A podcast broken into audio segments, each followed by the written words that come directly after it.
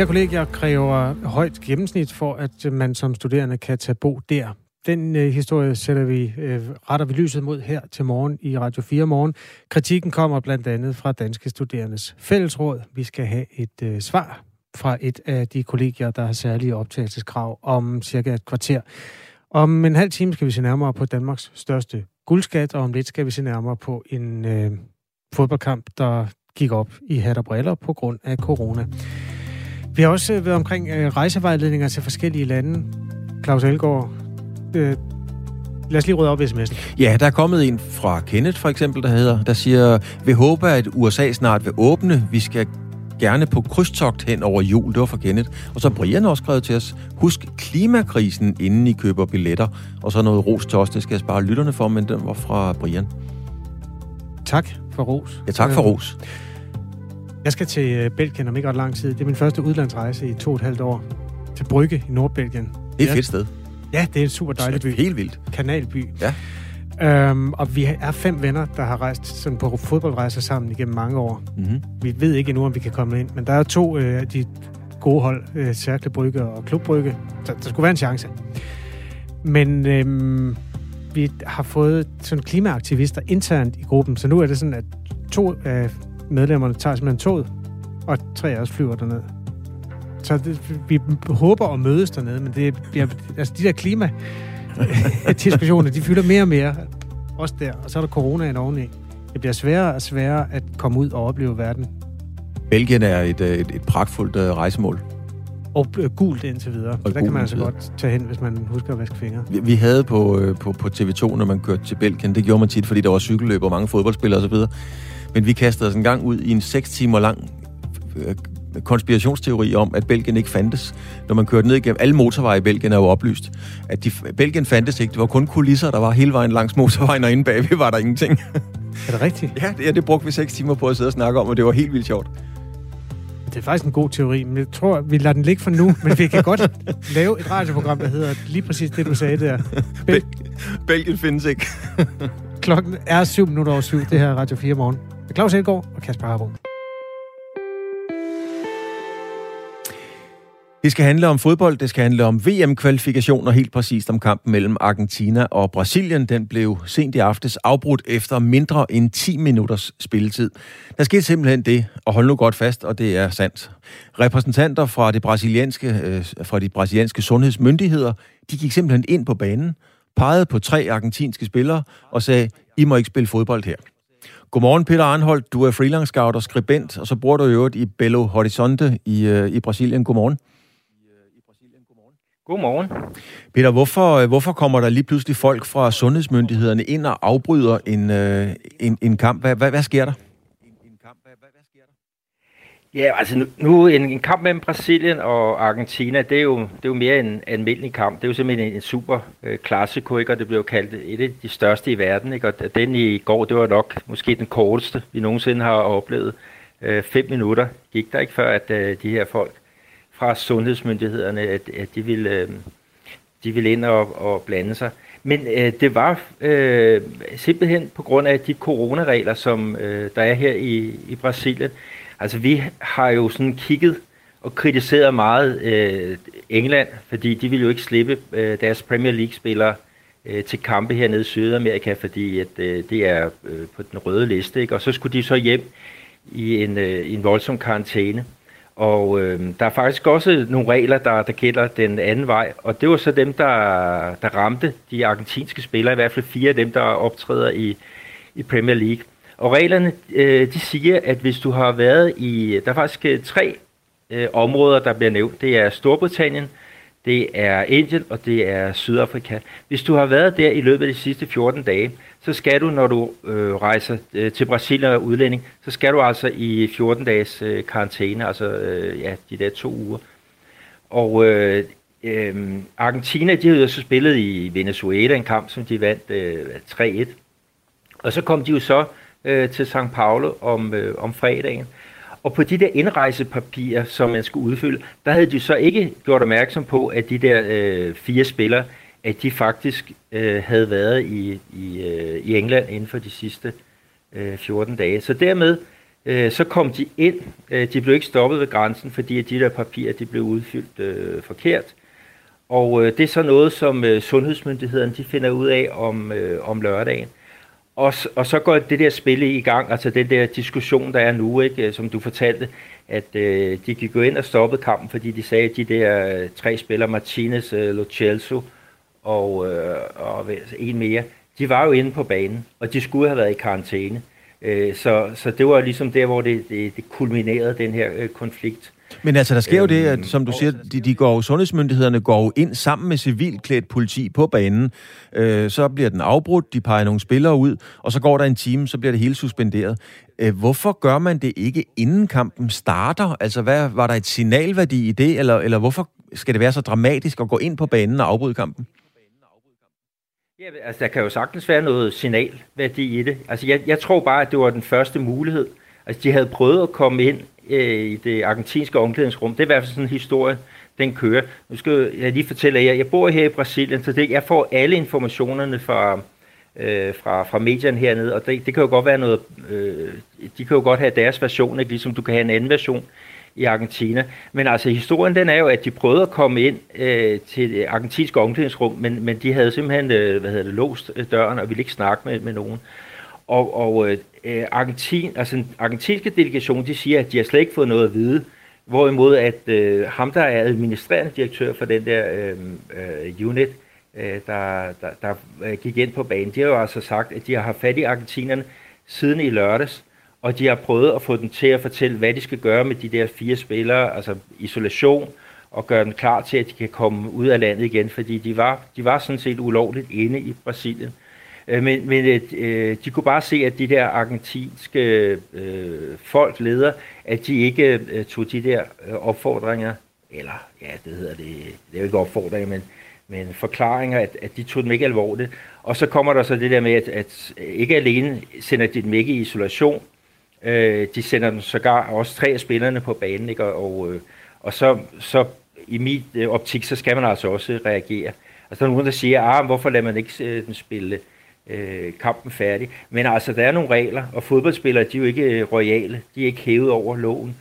Så man kan ikke sidde med adskillige millioner øh, folk på, på tv, der kan se, at Argentina de bruger tre spillere, som burde være i karantæne. Der, der bør man skride ind. Sådan, sådan er mit hoved indrettet, men der er mange, der, er mange, der har nogle, nogle andre idéer, og, og mener, at det er sådan en slags, øh, hvad skal vi sige, øh, at, at man har øh, vundet øh, den her øh, på, på ulovligt spil, og unfair spil. Øh, man har i Brasilien noget, der hedder jeitinho, og det betyder en måde, man kan ligesom bøje reglerne på. Og det, øh, vi snakkede jo sammen om Copa America og alle det der ballade, der var, ikke? hvor at, at øh, Brasilien de åbnede i sidste øjeblik og fik myndighederne med på den, på, på ideen. Men, men her, der har man altså ikke kunne bryde reglerne. Altså der har kommet både det sydamerikanske fodboldforbund, det brasilianske fodboldforbund, har prøvet at overbevise myndighederne om, at det var bedst at give noget dispensation her, men de har sagt nej. Og, øh, og øh, jeg, jeg tror bare, at altså, alle havde ventet på, at, at det skulle nok gå, men det gjorde der altså ikke den her gang. Altså der faldt hammeren. Peter Arnholdt, øh, det er jo varmblodet øh, fodboldtilhænger dernede, og som du selv siger, det er verdens største øh, El Clasico. Hvordan har, hvordan har den brasilianske fodboldfan taget imod det her? Ej, de, altså, de ryster på hovedet, ikke? fordi det er jo, det er også lidt uh, tosset, ikke? og, og uh, den brasilianske landstræner Chichi, ikke? han sagde, han er også fanget på nogle billeder, uh, video, hvor han skriver, altså jeg har haft 72 timer til at finde ud af det, ikke? og så kommer I her fem minutter inde i, i kampen. Og, og der er mange, der deler hans øh, øh, mening. Ikke? Men, øh, men, men generelt set, så er der mange, der ryster på hovedet og så siger, altså, hvordan kan det komme så langt ud? Og, og, og der er lige så mange penge, fingre, der peger mod øh, Argentina og siger, hvordan kan I tro, I kan komme ind og bryde vores regler? Lige så vel som der er mange, der peger på de der sundhedsmyndigheder, så siger, hvorfor pokker fik I ikke fanget dem ude i, øh, ude i øh, lufthavnen i, i São Paulo. Hvorfor fik I ikke stoppet det der? Og øh, ja, altså nu, nu kommer der jo sådan en, øh, nu skal man kortdække det der handlingsforløb, og nu ligger det så hos FIFA, og så må vi så se, øh, hvad, hvad slutningen bliver øh, på det. Men det er jo helt, altså, det er jo helt håbløst, at, at det skal komme øh, dertil. Lige her til sidst, Peter Arnholdt, forholdsvis kort. Øhm, tror du, det har nogen betydning for sundhedsmyndighedernes reaktion, at det var præcis Argentina? Altså, at de reagerede på samme måde, hvis det var Venezuela eller Peru eksempelvis, tror du? Ja, det, det er et godt spørgsmål. Ja, det, det er der nok nogen, der vil, vil, øh, vil tro. Altså, jeg, jeg, tror det, jeg tror det nu ikke. Altså, reglerne, de er, som, som de er. Det kan godt være, jeg ved, jeg ved ikke, om, om de var blevet bøjet, reglerne. Altså, hvis man havde brugt den der Shadchinho, hvis det havde været, øh, det ved jeg sgu ikke, hvis det, hvis det havde været øh, for eksempel Chile. Øh, jeg, jeg tror det ikke. Jeg, jeg tror, det her, det, det blev en god mulighed for at, at fortælle alle, at øh, reglerne, de er til for at blive overholdt, og det er ligegyldigt, om du er om du er ingeniør, eller du er skolelærer, eller du er professionel fodboldspiller. Tak skal du have, Peter Arnhold, freelance scout og skribent, bosat i Belo Horizonte i Brasilien. Det er en sag, vi kommer til at høre meget mere om. Peter, tak fordi du var med. Klokken den er 16 minutter over syv. Du lytter til Radio 4 morgen med Claus Elgaard og Kasper Harbo. Vi skal nu ombord i en historie, som vi dækker lidt grundigt her til morgen. En del kollegier kræver, at beboerne går på en lang videregående uddannelse og ikke har bare sådan en professionsbachelor eller erhvervsuddannelse. Der er også nogle af kollegierne, der stiller krav om karaktergennemsnit på mindst syv fra gymnasiet eller den uddannelse, som man tager. Og øh, det, den her sådan selektive udvælgelse af beboerne til kollegierne møder kritik hos flere ungdomsorganisationer, som vi øh, har været i kontakt, øh, kontakt med tidligere på morgenen. Blandt andet forkvinde for Danske Gymnasieelever sammenslutning, Alma Tunnel. Og jeg synes ikke, at ens karaktergennemsnit fra gymnasiet definerer øh, din evne til at bo et sted. Øh, og der, der er mange, der får forskellige karakterer. Det, er ikke, det har ikke noget at gøre med, hvordan du er som menneske eller som, som sambo. Så derfor er det rigtig ærgerligt, at det skal betyde så meget for os unge. Et af de kollegier, hvor der er særlige adgangskrav, er kollegium Juris, der ligger på Nørrebro i København.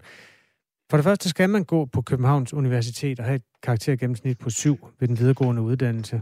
Øhm, Rasmus Christian af Feldhusen er EFOR. Det er sådan en slags forstander eller leder på Collegium Juris. Godmorgen. Ja, godmorgen. Det skræmmer lidt hos dig. Øh, er du ved at tage opvasken? Nej, jeg skal nok øh, forholde mig, øh, så jeg holder roligt. Det er i orden. Er man bedre til at tage opvasken, hvis man er sådan en, øh, en studerende med gode karakterer? Nej, det tror jeg ikke er det, som øh, karaktererne øh, øh, kan måle. Men øh, det er heller ikke det eneste parametre, som vi, øh, som vi øh, lægger vægt på. Øh, hvorfor er det så, at I vælger dem ud på den måde, som I gør? Altså man kan sige, at vi har jo et begrænset antal pladser på vores kollegie, på samme måde som der også er et begrænset antal pladser på, på de videregående uddannelser, der jo også har øh, karakterkrav for at komme ind. Og vi, øh, vi lader så karakterkravet, øh, vi stiller ofte så et karakterkrav for, øh, for de fag og øh, den tid, man har haft på, øh, på uddannelsen, øh, universitetsuddannelsen, når man søger ind hos os. Mm, men hvorfor kun dem med gode karakterer? Altså man kan sige, det er jo, vi har jo, som jeg nævnte før, har vi jo flere kriterier. Vi har karaktererne syv, som vi anser for at være en sådan nogenlunde indikator for, at man har, har været seriøs omkring sit studie og har øh, brugt øh, tid og energi på det. Øhm, og det er jo også en ting, som, som der har betydning, når man på det kollegie skal øh, bo sammen med andre studerende, øh, som der også læser. Det giver mulighed for studiegrupper, det giver mulighed for en faglig, inspirerende miljø på, øh, på et kollegie, som der jo ikke bare, så at sige, er et sted at bo. Øh, det jo er jo faktisk et universitetskollegie med andre studerende fra videregående uddannelser. Jeg tager lige en lille boks med fakta på det her. Altså, Collegium Juris er jo ikke det eneste kollegie, der stiller særlige krav. For eksempel det andet københavnske øh, kollegium, der hedder Regensen, kræver også et gennemsnit på mindst syv. Og det skal altså være fra den universitetsuddannelse, som man er i gang med. På Titgen-kollegiet, også i København, der skal karakter gennemsnittet være mindst 20 fra gymnasiet. Og så er der også øh, kollegier, der kræver, at man går på en højere læreranstalt, altså tager en lang videregående uddannelse. Det gælder for mindst fire københavnske kollegier. I Odense og Aarhus er der enkelte, enkelte kollegier, hvor man også skal gå på et bestemt universitet for at kunne få lov at bo der. Er der nogle af de studerende hos jer, der bor på kollegiet, der er efterspurgt, at kollegiet kun optager folk, der minder om dem selv? Skal de høre? Altså man kan sige, at vores kollegie øh, er kendetegnet ved, at cirka halvdelen, altså vi har jo andre studieretninger, vi har jo sige en jure, det er jo alle studieretninger på Københavns Universitet, vi har. Men cirka halvdelen af vores studerende er internationale studerende og kommer fra øh, hele verden. Det kan være Australien, Japan, Rusland, øh, Italien. Øh, jeg oplever, at, at vi har en, en god diversitet derinde med forskellige kulturer og sprog og baggrunde. Øh, så jeg, jeg har ikke oplevet, at der, øh, at der efterlyses noget i den retning, som du nævner.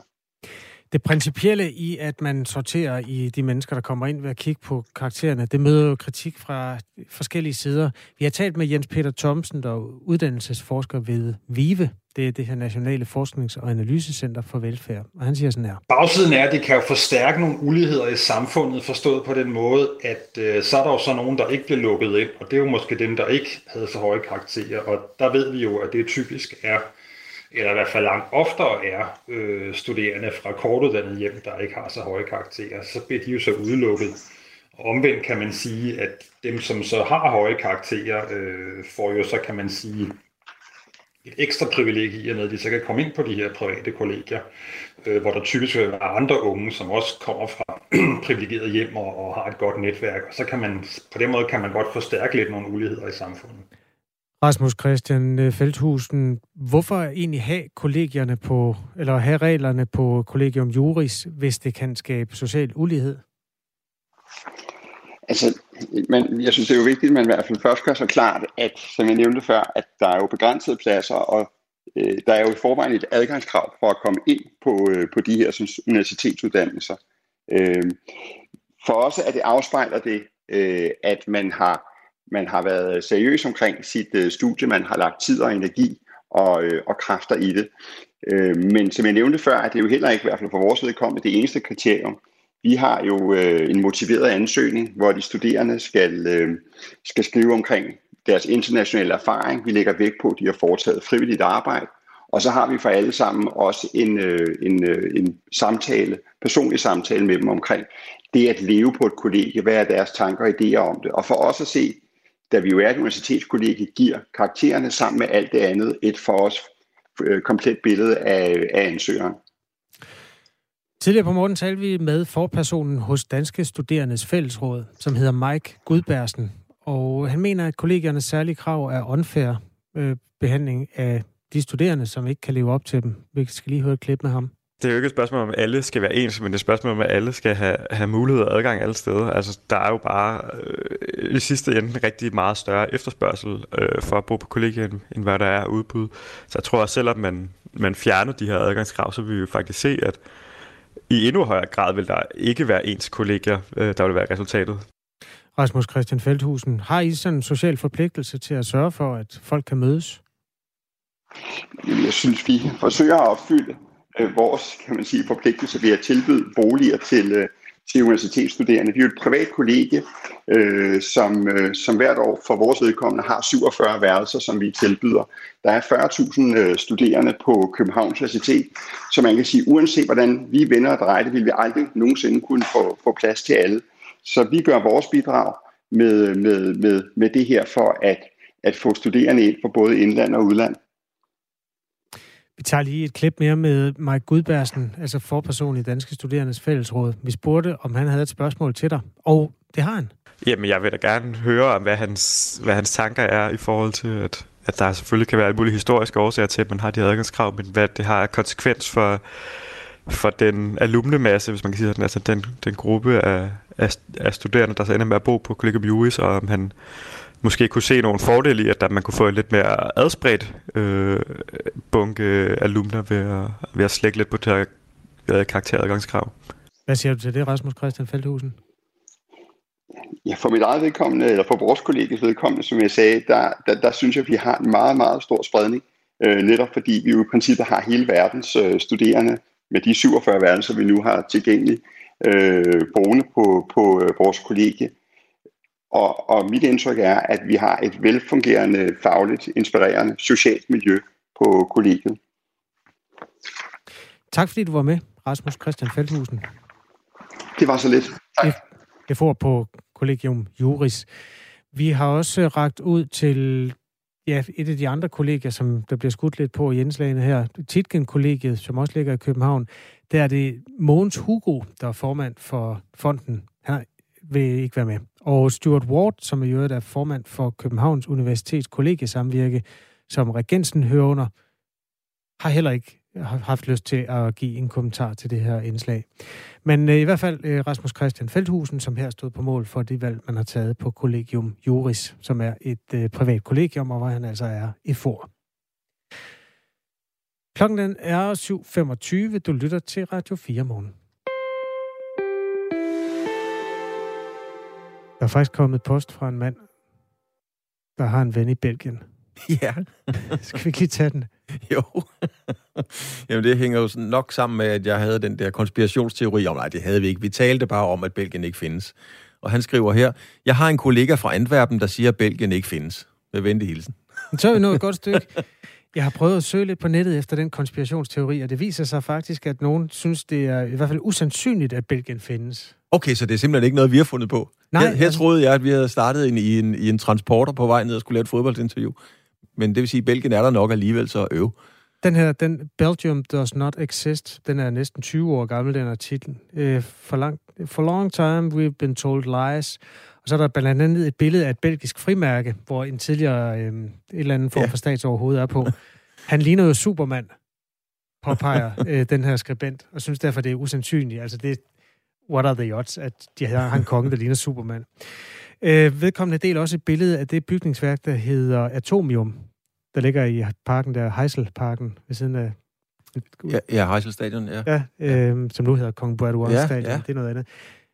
Findes der måske huse, der ser sådan ud? Det tror jeg da vist ikke, der gør. Ah, det ligner, et, det ligner egentlig sådan et virusmolekyle på en eller anden måde.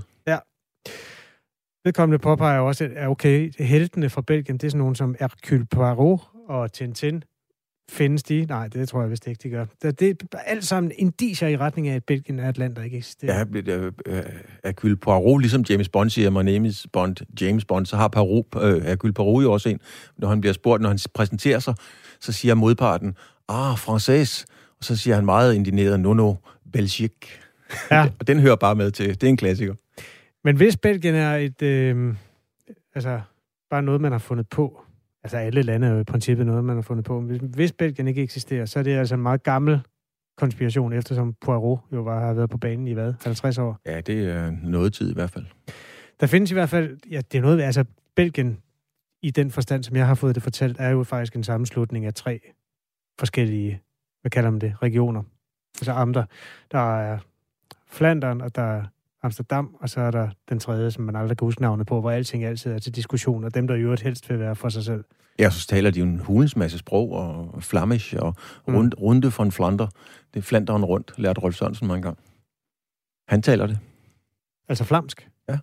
Det er et særligt sprog. Belgien er en engelsk opfindelse for at holde Tyskland og Frankrig lidt på afstand, skriver en lytter. Det er en meget god mulighed for det.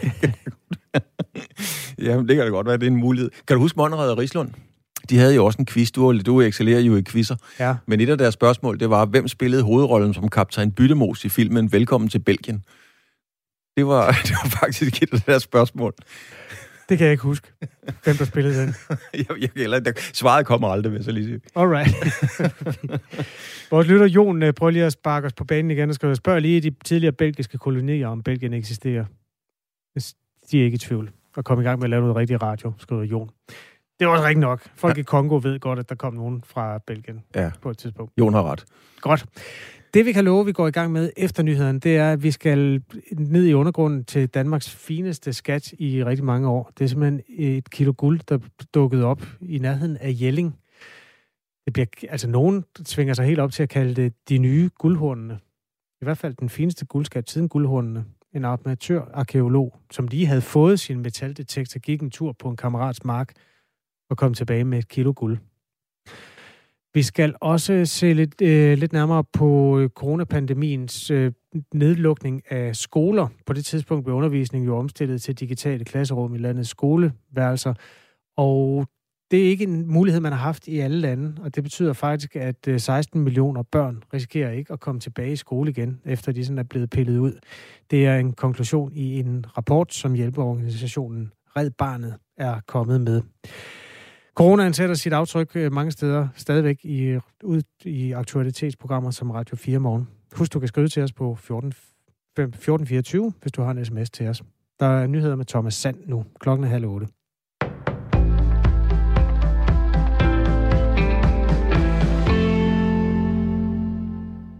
Op mod 100 sygeplejersker på Rigshospitalet vil i dag nedlægge deres arbejde i en time, det skriver DR. Det gør de, fordi de er utilfredse med, at regeringen sidste uge stoppede sygeplejerskekonflikten. Det siger sygeplejerske Luca Pristed fra Rigshospitalet til DR. Vi kan simpelthen ikke spille efter de regler, der er mere, som politikere har givet os, fordi øh, vi prøvede at bruge den danske model til at strække og kæmpe for nogle bedre vilkår og bedre løn til, arbejds- øh, eller til sygeplejerskerne, og det har ikke virket. Sygeplejerskernes fagfælder fra Aarhus, Roskilde og Horsens har på samme måde nedlagt arbejdet tidligere på ugen. Arbejdsnedlæggelsen er overenskomststridig.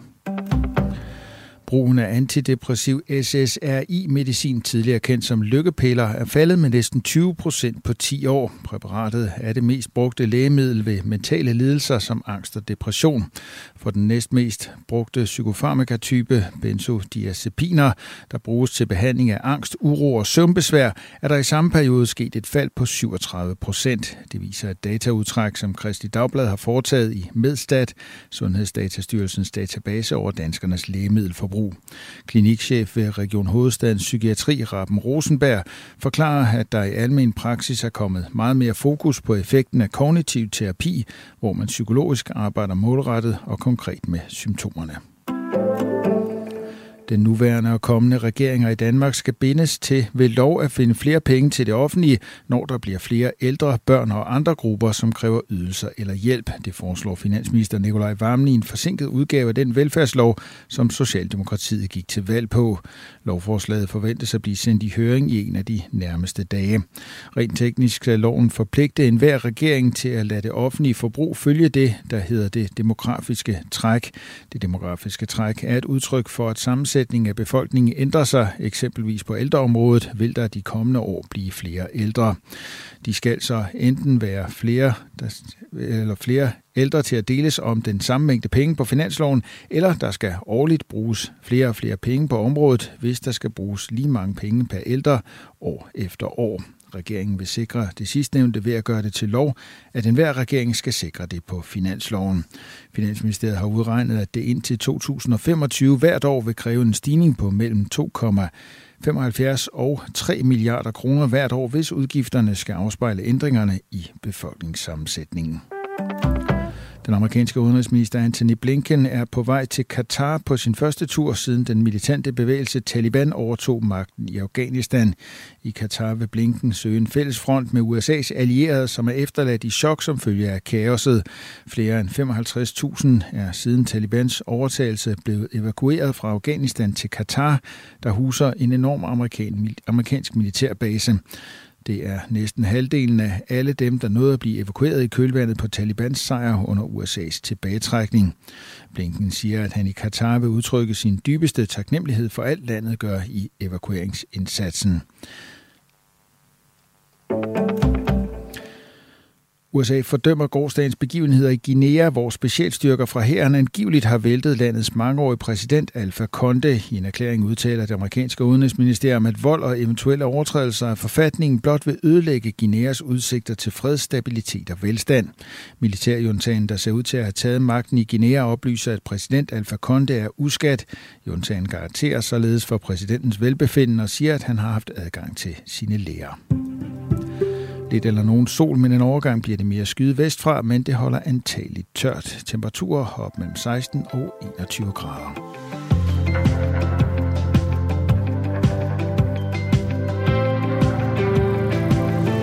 Thomas Sand er nyhedsvært. Øh, Radio 4 Morgen er derudover med Claus Elgaard og Kasper Harbo. Klokken er 7.34. En af Danmarks historiens største, rigeste og flotteste guldskatte siden guldhornene er blevet fundet af en amatørarkeolog på en mark, sådan cirka 8 km fra Jelling. Og der er tale om en guldbeholdning af oldtidsmykker på næsten et kilo, som en lokal rigmand eller magthaver har gravet ned i jorden for omkring 1500 år siden og formentlig aldrig har vendt tilbage til. Det oplyser Vejlemuseerne, som sammen med Nationalmuseet har stået for udgravningen af guldskatten, og som netop har offentliggjort fundet. Og nu kan jeg så sige godmorgen til dig, Ole Ginnerup Schütz. Du er amatørarkeologen, som stod bag fundet. Godmorgen. Godmorgen. Kan du ikke lige tage os med tilbage til den 21. december sidste år? Der var du på en grå og diset formiddag ude og gå en tur med din detal, øh, metaldetektor. Og hvad skete der så? Ja, det er rigtigt. Det var en øh, meget mørk og grå, trist øh, decemberdag med tog og dis. Og jeg mm, går er gået, taget ud til en øh, gammel skolekammerat for at, gå lidt med detektoren. Jeg har lige fået den og har, jeg tror, jeg har maks været ude og gå med den 10 gange på det tidspunkt. Og øhm, så, øh, så blev vi enige om, at vi skal nok gå på den mark, der ligger tættest op mod kirken. Og vi har gået i en 30-40 minutter og fundet en masse bundejern, som vi kalder det. Det er simpelthen skråtjern, som falder i maskiner og landbrugsmaskiner og alt muligt, som blev smidt ud på marken i årenes løb. Men efter en 30-40 minutter, så er der et meget kraftigt signal fra detektoren, og det øh, graver jeg selvfølgelig på. Og så øh, op ad jorden kommer sådan en gul tingest, og øh, man skal forestille sig, at det er en af de brakteater, som er meget krøllet sammen. Og det er jo landbrugsmaskiner igennem flere år, som har, som har øh, fået øh, brakaten krøllet øh, voldsomt sammen. Og den er fyldt med smadder og, og jord, og vi står og kigger på den der, altså jeg skal lige sige, de ser ikke ud, ligesom de gør på, på tv, øh, hvor de er fine og blanke og så videre. Og vi står og diskuterer, hvad det er for noget, det her. Og jeg skulle jo være eksperten, for det var mig, der kom med detektoren. Men jeg må bare sige, at jeg havde ingen anelse om, hvad det var. Og, øhm, og så siger øh, min kammerat, at jamen, øh, du må have et bud på, hvad det kan være. Jamen det eneste, jeg kan komme i tanke om, så er som har den her meget gule farve. Det er faktisk øh, lå låg til sådan en dåse uh, Oscars svenske surstrømning. Fordi det er sådan en, det kan jeg huske, jeg har set, sådan en dåse, konservesdåse. Og den havde den samme farve, og meget, meget kraftig gul farve. Og så var den sådan set i uh, skrotposen, fordi uh, det er god kutyme, at man som detektor samler det skrot af jernaffald, som man finder, det samler man ud af marken. Dels for ikke at finde det igen uh, senere hen, og dels for det er god kutyme, at man gør det. Vil det sige, at Om, hvis du ikke havde været en god øh, lovlydig borger, som havde ryddet op ude i naturen, så kunne I have lavet det ligge, og så havde man aldrig opdaget, at I har fundet en uvurderlig skat? Nej, fordi øhm, altså med det samme med sætter detektoren til jorden igen, så, så er signal, kraftigt signal igen. Og det næste, vi finder, det er en af de små brakteater, og de er rigtig velbevaret, og de er pæne, og, og, og der kunne vi jo så begynde at nærstudere dem og se, at der var jo masser af ornamenteringer af, og prægninger af romerske guder eller gudinder, og, og runer var der, og der var det meget tydeligt at se, at det var i hvert fald ikke øh, Oscars surstrømning, vi stod med. Ole Generup Schütz, øh, det, det er dig, der finder det her amatørarkeolog øh, fra Vejle. Hvad er, det er jo sådan et klassisk sportsspørgsmål, hvad tænkte du lige da det gik op for dig, at her, der var bare noget, som ingen andre havde fundet? Ja, men jeg tænkte, hvor ender det her henne? Altså, det, det øh, altså efter 30 minutter står vi jo med 10 braktater, og var godt klar over, at det her det er guld. Jamen, øh, man, man får sådan en vis uro i kroppen, og vi tænker bare, at vi skal have fat i museet, og have dem, øh, og dele det med oplevelsen med museet i Vejle. Øhm, der, der sker så det, at vi har fundet 10 braktater, så skal jeg faktisk hjem og i et videomøde med en kunde. Og, øhm, og inden jeg kommer hjem, så har Jørgen og mig aftalt, at vi vil mødes igen, og mødet, mit møde er slut, og så vil vi fortsætte, fordi jeg kunne tydeligt høre, at der var masser af signaler af akkurat samme slags. Så vi vidste, der var mere. Der er simpelthen et ord, hjem... Ole, undskyld afbryde, der er simpelthen et ord, du lige skal forklare mig, fordi du siger, at I finder 10, og så, hvad kaldte du dem? Brakteater. Brakteater? Ja, det er også et begreb, jeg har lært øh, for den 21. december. Men det er simpelthen betegnelsen på de der øh, øh, klædesmykker, som, øh, som der er tale om i fundet. Mm-hmm. Vi, lad mig lige fortælle her, at øh, i, i den nyfundne smykkebeholdning er blandt andet 10 flot dekorerede medaljoner, og de har sådan en størrelse med en, en gennemsnits underkop. Der er også øh, romerske kejsermønter fra Konstantin den Stores tid, og det er står der her fra år 2085 til 337 i øvrigt efter Kristi fødsel. 285. 285, ja, og så til 337, og det er så sidenhen lavet om til smykker. og skatten var gravet ned i et langhus fra en periode i, i jernalderen. Ole General Schütz, vi har talt med Mads Ravn, der er forskningschef og museumsinstruktør hos øh, Vejle Museerne. Han fortæller, at dit fund er med til at skabe en større forståelse af tiden, hvor de her smykker er er blevet gravet ned, og hvordan de forskellige regionale magthavere samarbejdede dengang. Hæng på, og lad os lige høre det her. Vi snakker om sådan nogle krigsherrer, der boede forskellige steder og allierede sig med hinanden. Og her ser vi for eksempel nogle elementer af, at de har haft tætte forbindelser til nogle steder over på Fyn, et sted, der hedder Gudme. Øh, så, så altså, man har lavet sådan nogle alliancer, så at vi snakker ikke om et samlet dansk kongerige på det her tidspunkt, men om nogle småkonger, der har allieret sig med hinanden, og en af dem er så blevet til Jellingkongernes forfædre måske, men vi skal jo så alligevel 300-400 år opføre, at de dukker op i historien. Og øh, vikingetiden er langt fra øh, det her fund nu, altså. Så, så på den måde er vi meget længere ned i tid, øh, og vi finder, men vi finder nogle ting, som minder rigtig meget om vikingetidens for eksempel mytologi, om Odin og Thor og så videre allerede i den her periode. Så vi ser måske de sådan lidt uskarpe konturer af et vikingetidssamfund allerede i 500-tallet. Hvordan har det været at gå rundt med denne her hemmelighed? Fordi du, det har jo været en hemmelighed, der ikke kunne offentliggøres. Det har du gået rundt med i over et halvt år. Hvordan har det været? Det har været langt tid at gå og vente i otte måneder, det må jeg sige. Det har virkelig været langt. tid. Også at, at få lavet udgravningen, fordi vi havde jo en, en ret sikker forvisning om, at der vil komme mere op under selve udgravningen. Der ville måske komme nogle bronzeting, og, og der kunne også ske komme mere guld frem, og, og det, det, det har virkelig været. Jeg er ikke kendt for, for min tålmodighed, så det, det, der har, men vi har jo forståelse for, at museerne de har travlt, de har en masse industriudgravninger og byggemodningsprojekter, hvor de skal lave søgerender, så det er jo først prioritet, og det måtte vi acceptere, sådan er det jo bare.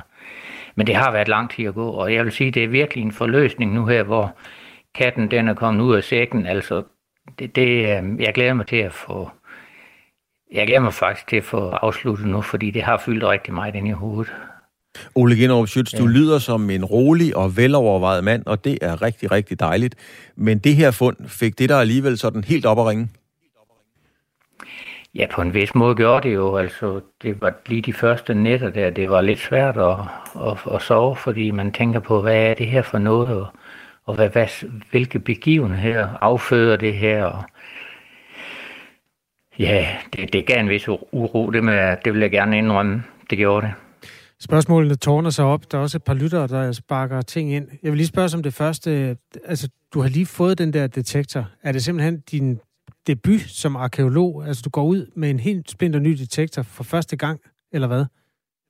Jamen, du kan slet ikke kalde mig arkeolog. Altså, Ej, okay. Hvis du, kunne spørge min, hvis du kunne spørge min gamle historielærer for en udtalelse, så vil han nok sige, at Ole var en omgængelig, men ikke særlig interesseret elev. Alright. Øh, Nej, Ole, det er mere for at sætte det i perspektiv. Altså, er det første gang, du ja, leder efter noget, og så finder du en guldskat på et kilo?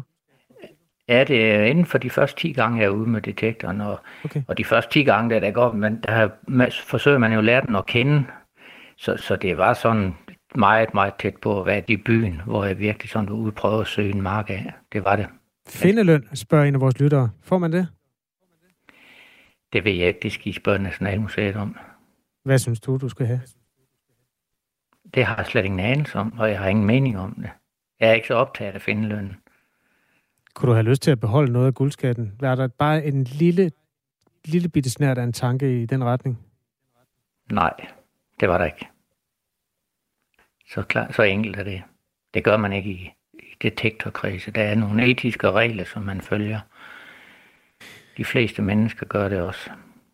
Men det har ikke overhovedet strejfet min bevidsthed, at jeg kunne komme med tanke om at beholde noget af det. Sådan er jeg ikke. Ole Generum Schütz, øh, du er amatørarkeolog, du er fra Vejle, og du har fundet en skat, som kommer til at få, om ikke bare et, så måske en hel bog i øh, opklaringen af Danmarks historie. Tak fordi du delte din oplevelse med os. Tak fordi du ville være med. Selv tak, og god dag. I lige måde. Tak, i lige måde. Nogen har jo svinget sig op til at kalde det noget i nærheden af guldhornene, det her. Hvis vi lige skal løbe den historiske tidslinje igennem, så må vi jo sige, at guldhornene adskilte sig fra det, der skete her. Øh, på flere måder, blandt andet ved at veje 7 kilo. De to horn, som senere blev stjålet af en lurifax og smeltet om. Øhm, ja, så er der jo tisøringen, som blev fundet i Vestjylland, 1,8 kilo. Ja, øh, sådan en kæmpe halsring. Jeg tror, den hænger på Nationalmuseet. Det er nok rigtigt, ja. Øhm, og der er fundet guldskatte af flere omgange. Ved Boslunde på Vestjylland er der over flere årtier fundet altså fund mindre ting, men større mængder, som man i alt er op på 4,5 kilo guld der. Og så er der det, der hedder Festedskatten øst for Ribe. Den vejede cirka halvanden kilo. Altså der er vi også op i guld. Der er et eller andet helt øh, vildt smukt ved historien om, at man uddanner arkeologer på universiteter, og man har simpelthen sat sig for at indvende undergrunden øh, for at finde øh, vores historie frem. Og så er der simpelthen bare så meget undergrund, at, at det viser sig at være den totale amatør. Ja, og så synes jeg også, det er fuldstændig pragtfuldt at høre Ole Ginnerup Schütz, som altså fandt det her en af de første 10 gange, han var ude med sin nye detektor, øh, som siger, jo, det pillede der lidt i maven. Fantastisk. Klokken er 7.45. Det her er Radio 4 morgen, og vi skal da have ragt ud til Nationalmuseet faktisk og lige finde ud af. Det, jeg kigger lige ud på dig, producer Anne, og siger, det skal vi lige have fundet ud af, om man får øh, finde løn for den slags. Et kilo guld, det kunne da godt være, der var et eller andet der. 7.46 er klokken blevet nu.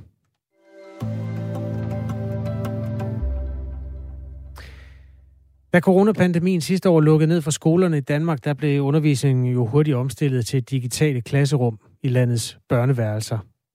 Det har ikke været lige så godt, men det har trods alt givet muligheden for, at lærerne har kunnet fodre børnene med en eller anden form for viden. Den omstilling har bare ikke været mulig i fattige lande, og effekterne af coronapandemien betyder, at op mod 16 millioner børn risikerer slet ikke at komme tilbage i skole igen. Det er en af konklusionerne i en ny rapport fra hjælpeorganisationen Red Barnet. Helle Gudmandsen er international uddannelseschef hos Red Barnet. Godmorgen. Godmorgen. Hvorfor kommer de 16 millioner børn ikke tilbage i skole? Ja, sandsynligt. Altså det er jo et estimeret tal, og i virkeligheden kan tallet måske endda blive større. Øh, virkeligheden er, at øh, da sammenlignet med da i Danmark, hvor at man kan sige ret hurtigt fik vi online undervisning op at stå, så var det i de lande, som rapporten viser, øh, meget svært øh, at øh, fastholde nogen form for uddannelse. Og i flere lande, så har skolerne været lukket i øh, over et år. Øhm, og det betyder, at øh, børnene de har skulle gøre noget andet. Øhm, og fattige familier, de vælger så ofte at lade deres børn hjælpe til med arbejde. Nogle vælger også at tænke, jeg må hellere få min datter giftet væk hurtigt, så hun kan klare sig. Så, så det er virkeligheden, og derfor er det et tal, vi har estimeret, og vi kan risikere at se, at det i virkeligheden kan blive større. Hvilke lande er hårdest ramt? Ja, det er lande, som er i alvorlige kriser. Øh, det er lande som Syrien, Yemen, øh, det er Somalia, det er Mali i Vestafrika. Det er de fattigste, altså det vi virkelig kalder lavindkomstlande, som samtidig også øh, har menneskeskabte kriser. Det er lande, som også kan have kan man sige, naturkatastrofer. Når det rammer, så vil vi se, at skolesystemerne er meget svage og ikke kan klare nogen form for at fortsætte læringen efter, at skolerne lukker. Galt det på samme måde i de her lande, altså Kongo, Nigeria, Somalia, Afghanistan, sådan lande, der er plaget af både det ene og det andet og det tredje, at man lukkede samfundet ned øh, coronamæssigt? Man lukkede faktisk skolerne ned i flere af de her lande, ja, og i nogle af landene, der er skolerne stadig lukket. Øhm, så, så altså, øh, Afghanistan, som vi jo har hørt rigtig meget om på det sidste, der har der også været lukkede skoler på grund af corona. Man har også været ramt af corona. Er landene selv interesseret i, at de her børn skal tilbage i skolerne? Jeg tror i hvert fald ikke, der er nogen forældre, som ikke er interesseret i, at børn skal i skole. Øh, så, øh, og det er jo børnenes ret. Det er en menneskeret, det er en børneret at gå i skole. Så øh, det, er, det, det er klart, at øh, i, i alle lande vil forældre have interesse i, at børn går i skole. Men hvis man er så fattig, så man ikke rigtig kan se en mulighed for selv at kunne få dem i skole, så øh, finder man andre løsninger. Hvad gør landene selv for at få børnene tilbage i skole? Ja, lande, kan man sige, er jo lande, der ikke er særlig velfungerende. Det er lande, som er i kriser. Det er også lande, hvor øh, der ikke er regeringer, der er særlig velfungerende. Øh, hvis man prøver at kigge på alle de penge, der går til uddannelse, hvis man tager alle pengene i verden, så går 65 procent øh, af uddannelsespengene til lande som Danmark, altså højindkomstlande, mens 0,5 procent af pengene bliver brugt i lavindkomstlande og i de her kriselande. Så øh, det hænger både sammen med, at de her lande jo ikke har penge, det er, de er fattige, men det hænger også sammen med, at den bistand ved yder til uddannelse er meget lav øh, i krisesituationer. Jeg tager lige listen over lande igen. Det er altså den demokratiske republik Kongo, Nigeria, Somalia, Afghanistan, Sydsudan, Sudan, Mali og Libyen. Altså med enkelte undtagelser afrikanske lande.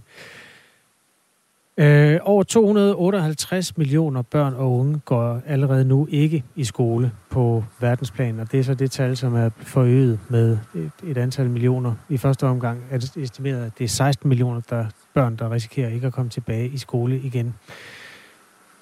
Man skulle jo synes, at det er landene selv, der står med det største problem der. Hvorfor er det så ikke landene selv, der sætter fokus på det, men red barnet? Det er jo fuldstændig rigtigt, at øh, det er jo et lands ansvar, øh, at de børn, der nu engang lever i det land, om det så enten er flygtningebørn, øh, som er kommet til Danmark, eller børn, som øh, lever øh, også internt fordrevne i nogle af de her lande, at det er landenes ansvar at sikre, at børn kommer i skole. Men vi taler jo om lande, som øh, har store øh, vanskeligheder, både økonomisk, øh, har masser af kriser. Øh, øh, øh, Yemen, Syrien er jo lande, hvor der øh, kan man sige, er, er krigstilstande, og i hvert fald så nogle længerevarende kriser. Øhm, og, og, og når det sker, jamen så er der selvfølgelig ikke en stabilitet i et land, hvor at økonomien den hænger sammen. Og øh, så bliver det verdenssamfundets ansvar at være med til at sikre, øh, at de her børn kommer i skole. Fordi at det er vores ansvar, at alle børns menneskerettigheder de bliver, de bliver opfyldt. Øh, og der må verdenssamfundet træde til for børnenes skyld. Hvad gør I hos Red Barnet? Ja, vi, vi, vi, vi er jo der, når krisen rammer. Øhm, og det vil sige, at når skolerne de øh, for eksempel er blevet ødelagt øh, i forbindelse med, med konflikter og krig, øh, så går vi ind og opbygger skolerne. Øhm, og i lighed med, at øh, man skal sikre, at man har et sted at bo, og man får vand, og man får mad, øh, så går vi også ind og opbygger skoler så hurtigt, som man kan. Og det gør vi øh, for at også at skabe det, man kalder et sikkert sted, øh, altså sådan et safe space. Et sted, hvor børnene kan være, hvor øh, de kan være beskyttet, øh, og som er trygt, og som forsøger at skabe en hverdag, der i så høj grad som muligt ligner den hverdag, man havde, da man gik i skole. Det, det, det er det, vi går ind og støtter med. Øhm, og det er jo vores lokale partner, øh, som er dem, som i landene øh, kan være med til at, at bygge kan man sige, midlertidige skoler og på sigt øh, rigtige skoler. Der er input fra et par af de mennesker, der hører Radio 4 morgen. Der er en, der skriver, har Taliban skrevet under på, at alle afghanske børn har ret til skolegang? Eller øh, var det måske en lidt tynd påstand? Fordi rettigheder skal lande altså selv tilslutte sig, skriver lytteren her. Det er fuldstændig korrekt. Øhm, og på nuværende tidspunkt, kan man sige, så øh, er der gået så kort tid, øh, siden at Taliban har taget over, så vi kan faktisk ikke udtale os om, øh, hvad det kommer til at betyde. Øhm, det jeg kan sige, det er, at Red Barnet har arbejdet siden 1976 i Afghanistan, øhm, og at vi altid vil være der for børnenes skyld. så vi kommer selvfølgelig til at holde øje med, hvad der sker i forhold til uddannelse, også i Afghanistan. Der er også en lytter, Kenneth, der skriver, at Nigeria er slet ikke fattige. Deres GDP er højere, GDP øh, er højere end Danmarks. Er det rigtigt, at det ikke alle steder har noget med penge at gøre?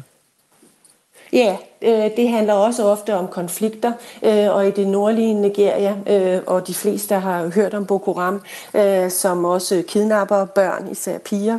Øhm, så, så det kan rigtigt, det kan også hænge sammen med, at øh, der er, det er et land, hvor der er så store øh, interne konflikter, øhm, at man på den måde bruger børns og børns skolegang som et middel i, i konflikten. Så det er fuldstændig korrekt. Er der egentlig nogen, der har spurgt børnene selv, hvad de synes om det? Der er 16 millioner af dem. Øh, det har vi. Øh, vi, vi, har, vi har spurgt, ikke 16 millioner, men vi har spurgt øh, i en, en stor række af de her sådan, lande, børnene, øh, i forhold til, hvad der er vigtigt for dem. Øhm, og, og det, det er klart, at børn svarer også noget omkring deres mor og deres far, og, og det er vigtigt, øh, altså, hvordan de har det, men der er ingen tvivl om, at børn siger også, at jeg vil rigtig gerne i skole, og det står også i rapporten. Der er interview med børn, som netop præcis siger, der er ikke nogen skole, jeg kan ikke, og det vil jeg. Jeg vil rigtig gerne i skole, men min skole er ødelagt. Ved I, hvad de laver i stedet for? Ja, vi, vi, vi ved, at øh, altså, al statistik, når man har interviewet børn, så øh, bliver man ofte sendt ud for at prøve at se, om man kan skaffe penge i en eller anden form for børnearbejde. Okay. Øhm, Helle Gudmandsen, du skal have tak, fordi du var med her i Radio 4 morgen. Ja, velbekomme. International uddannelseschef i organisationen Red Barnet, som altså har kastet lys over det her, at i første omgang estimeret til 16 millioner børn har forladt skolesystemet, fordi øh, øh coronaen har ramt på den ene eller den anden måde, og risikerer ikke at komme tilbage i skole igen. Og dermed altså også et internationalt tilbageslag for bestræbelserne på at få alle børn i skole. Klokken den er 4,5 minut i 8. Det er Radio 4 morgen med Claus Elgaard og Kasper Harbo. Nu skal det handle om talstatistikker, sammenligninger og motion, og der er virkelig nogle øh, spændende og pussige sammenligninger. Lad os tage hul på dem. Der er store forskelle i landets 98 kommuner på, hvor fysisk aktive de voksne borgere er, og hvordan de er aktive. Det viser den hidtil største undersøgelse af danskernes bevægelsesvaner, og det er baseret på 163.000 svar. Undersøgelsen hedder Danmark i bevægelse. Bjarne Ibsen er professor på Center for Forskning i Idræt, Sundhed og Civilsamfund på Syddansk Universitet. Han er en af forskerne bag undersøgelsen, og han siger sådan her om forskellene i, hvor meget motion vi dyrker fra kommune til kommune. Den vigtigste forskel, øh, årsag til det, det er, at at der er stor forskel på øh, befolkningssammensætningen, på fordelingen mellem unge og ældre, på fordelingen mellem, mellem borgere med en kort eller ingen uddannelse og med en lang uddannelse, og fordelingen af andelen af borgere, som, øh, som er udsatte positioner, førtidspension, kontanthjælpsmodtagere osv. Det er den vigtigste årsag til, at der er store forskelle. Og vi kan lige tage nogle af resultaterne, fordi en af de største motionsaktiviteter, det er løb, og det dyrkes hver uge af 31 procent af befolkningen i Københavns Kommune, men kun 12 procent af borgerne på Langeland kan lide at løbe. En anden stor idrætsgren, det er gymnastik. Det bliver dyrket af 14 procent i Lemvig Kommune, men kun af 4 procent på Læsø. Undersøgelsen skal give input til kommunerne omkring motionsområdet. Kommuner kan godt lide at sammenligne sig, og det er jo den måde, vi i hele taget øh, udvikler os på som mennesker og som kommuner. Vi ser på, hvordan gør andre, hvordan ser det ud hos andre, og her kan de sammenligne sig nu.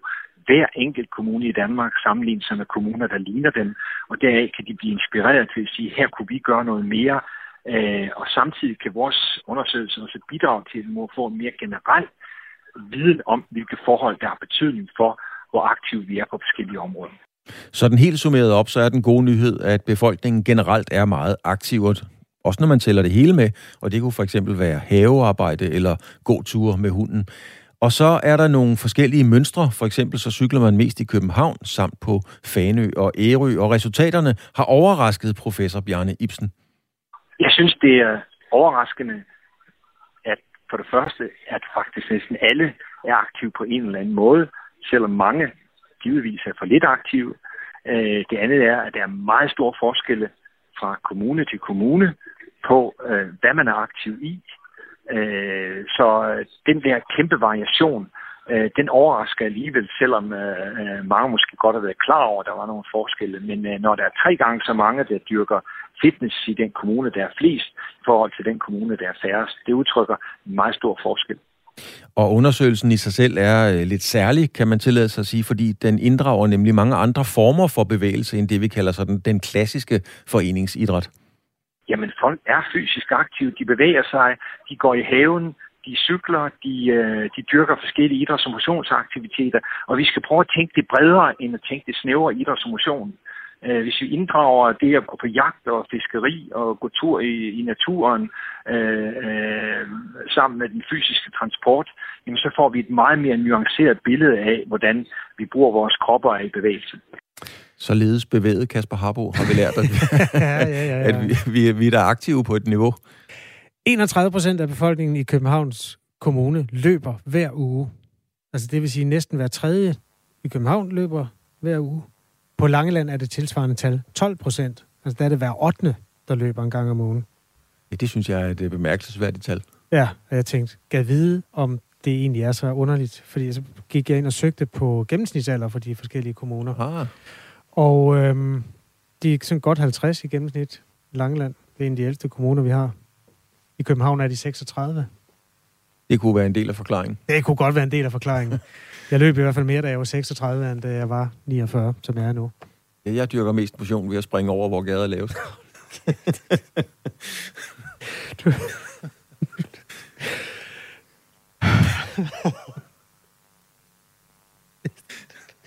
det her, det er ret fint. Jeg tror bare, vi skal have nogle nye. Klokken 8.